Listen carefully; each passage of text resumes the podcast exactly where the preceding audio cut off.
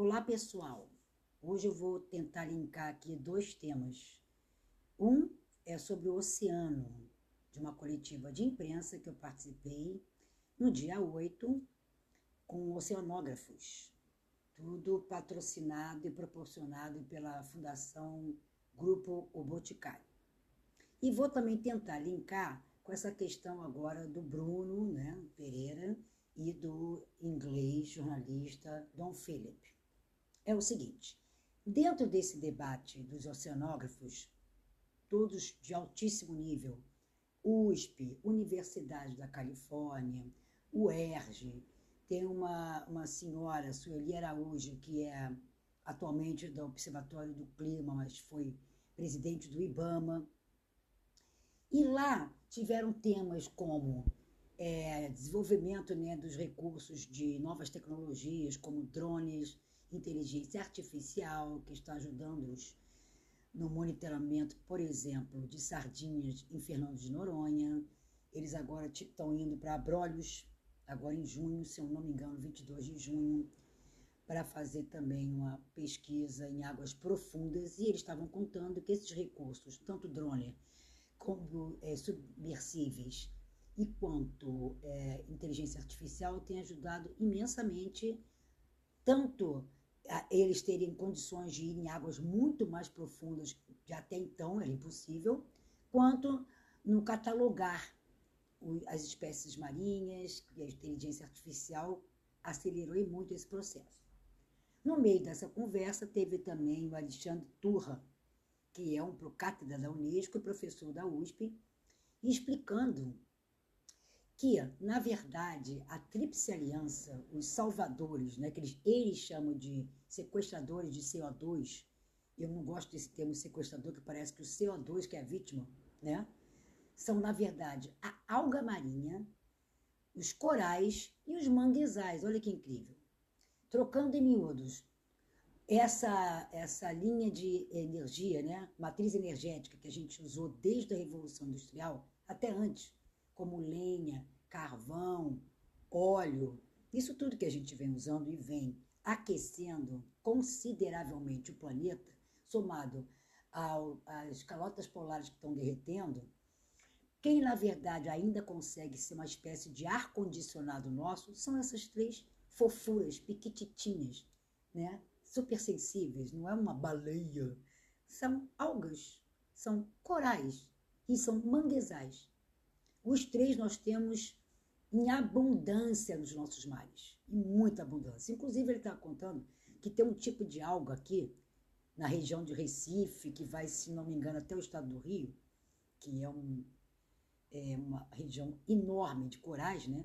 Tem uma alga vermelha, que essa alga, inclusive, está sendo debatida internamente, se ela não poderia se tornar um fertilizante, já que o mundo está em guerra, o mundo está em guerra, desculpa, através da guerra da Ucrânia e da Rússia, que são os maiores exportadores de fertilizantes no mundo, inclusive para o Brasil, e eles estão em guerra, obviamente a gente está tendo, o mundo inteiro está tendo esse problema, e que o Brasil poderia ter essa solução. Porém, ele explica também que tirar essas algas, já que elas detêm o gás carbônico, é devolvê-lo para a natureza e para a nossa agricultura. Então, tudo depende profundamente de pesquisa e análise científica. Fato.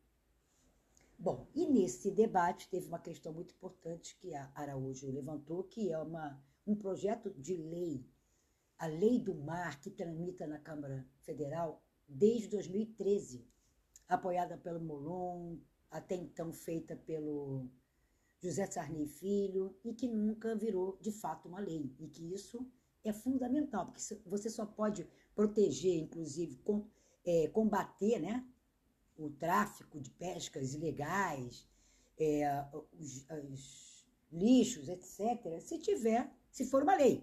Senão, como é que você vai se basear em, em, em provar né, juridicamente que aquilo, aquilo ali é um crime?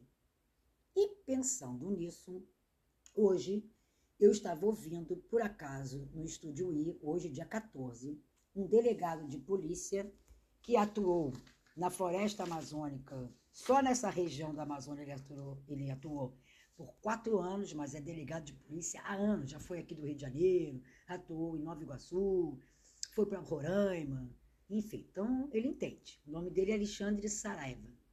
E ele estava contando que essa história, lá do, voltando, do indigenista Bruno Pereira e do jornalista Dom Phillips, é, de fato, o Bruno já vinha sendo perseguido quando ele saiu da FUNAI, porque, mais uma vez, a FUNAI é um órgão federal, então ele está protegido por lei. Quando ele não está mais ali, ele, apesar de que qualquer cidadão no planeta tem que estar protegido, obviamente, mas ele estava sofrendo ameaças. Ele estava contando que, inclusive, eles, tanto o Pereira, com a ajuda da Polícia Federal, combateram várias balsas lotadas de material ilegal. E que lá, nesta região da Amazônia, que é fronteira com Colômbia e Peru, de fato, tem muito traficante e muito guerrilheiros. Muitos vêm da Colômbia, que eram ex-farc, traficantes, que atuavam mais na região do Caribe e vieram descendo, porque terra de ninguém eles mandam. E, de fato, é muito difícil você fiscalizar cem por cento da Amazônia, né? Mas não é impossível, ele deixa bem claro. E, essa, e vem a turma do Peru também. Então, aquilo ali virou meio que terra de ninguém. Isso já está sendo sinalizado há tempos, inclusive pelos índios. Tem tido matança, a gente está sabendo deles, mas direto. E ali ele fala que o tráfico é de animais, é de ouro. Ele, inclusive, explica que o ouro a gente pode rastrear nessas lojas de ouro pelo mundo inteiro, porque o ouro tem um D N A, você consegue quimicamente provar da, de que região ele vem. Assim como ele estava explicando as tartarugas, os botos, os pirarucus. Então, assim, eles pegaram, ele e o Bruno, mais de sessenta balsas lotadas de gelos e com peixe, além de arma, além de madeira. Inclusive, ele fala que a madeira é a principal vítima disso tudo. Então, se você pegar o mal pela raiz, se você começar a, a drenar, né, a secar essa fonte de renda de madeireiros e traficantes, porque ele fala, o traficante da droga e da arma, ele quer se unir a quem está tá ganhando dinheiro. Se ele saca que o cara da madeira está ganhando dinheiro, ele fala, meu amigo, vamos fazer um jogo aí? Quando você exportar tua madeira, você joga minha droga junto. Ele, esse, esse delegado deu uma aula. Assim, vale todo mundo ver. Enfim, então ele fala da mesma questão, ele fala que fica tudo muito aberto, que tem que ter leis mais ríspidas a respeito da proteção é, da natureza, mas também no sentido de segurança nacional. E ele conta que o Exército tem, a mental... o exército tem muito mais força, inclusive não só bélica, como financeira, do que a Polícia Federal, que eles têm pontos, né, em todos os limites do Brasil, né, da Amazônia, mas que a mentalidade do Exército é combater o inimigo externo. Só que esses inimigos externos, os peruanos e os colombianos, estão trão, estão eles viraram internos, não é? E ele estava falando que, é que nem ele cita um exemplo muito bacana, é que nem a lei, lei seca. Se você, uma pessoa vai ser pega na lei seca, agora trezentos milhões não de, deixam de beber na iminência de poderem ser. Então, quando você monitora, e ele fala, não precisa de muito custo, como o Ricardo Salles falava, ele dá uma aula e diz, você botando ali drones, satélites, enfim, ferramentas técnicas, dizer que aquilo ali não é terra de ninguém, aquilo ali está sendo vigiado, você já faz esse efeito lei seca, que é, é o exemplo que ele usa. Então, assim, você fica pensando tanto no mar quanto na floresta, a gente tem que... A gente é sabido, todo mundo sabe, que a gente tem riquezas, abundâncias.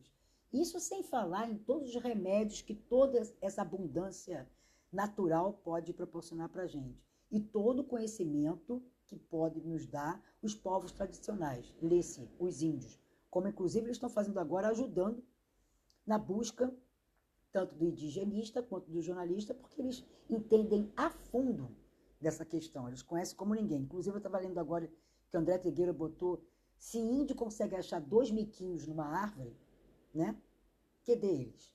E ele deu uma dica muito triste também. Ele falou que lá é uma região que ele já pegou vários casos parecidos e que simplesmente eles botavam pedra. Não estou dizendo que isso aconteceu porque ninguém sabe, está tudo sendo investigado.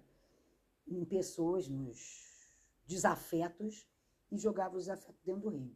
e que lá é tão úmido e é tão cheio de micro-organismos que é muito fácil de decompor um corpo humano ali. Então, em resumo da obra que eu queria dizer para nós brasileiros, enfim, nós planetários pensarmos é a urgência, mais uma vez dito, de se legalizar e se criar ferramentas técnicas para que a gente possa, de fato, preservar o que é nosso e garantir o que é nosso. Quando eu falo preservar, não é nem manter a árvore somente em pé. Ela pode até ser utilizada de maneira mais do que correta. Volto lá ao início. Tudo baseado em ciência, em pesquisa, em gente que entende. Inclusive, o delegado fala que na própria FUNAI tem pessoas experientes de altíssimo nível para detectar isso tudo. Fazer uma pesquisa junto com a Polícia Federal. Tá bom? Até a próxima. Muito obrigada.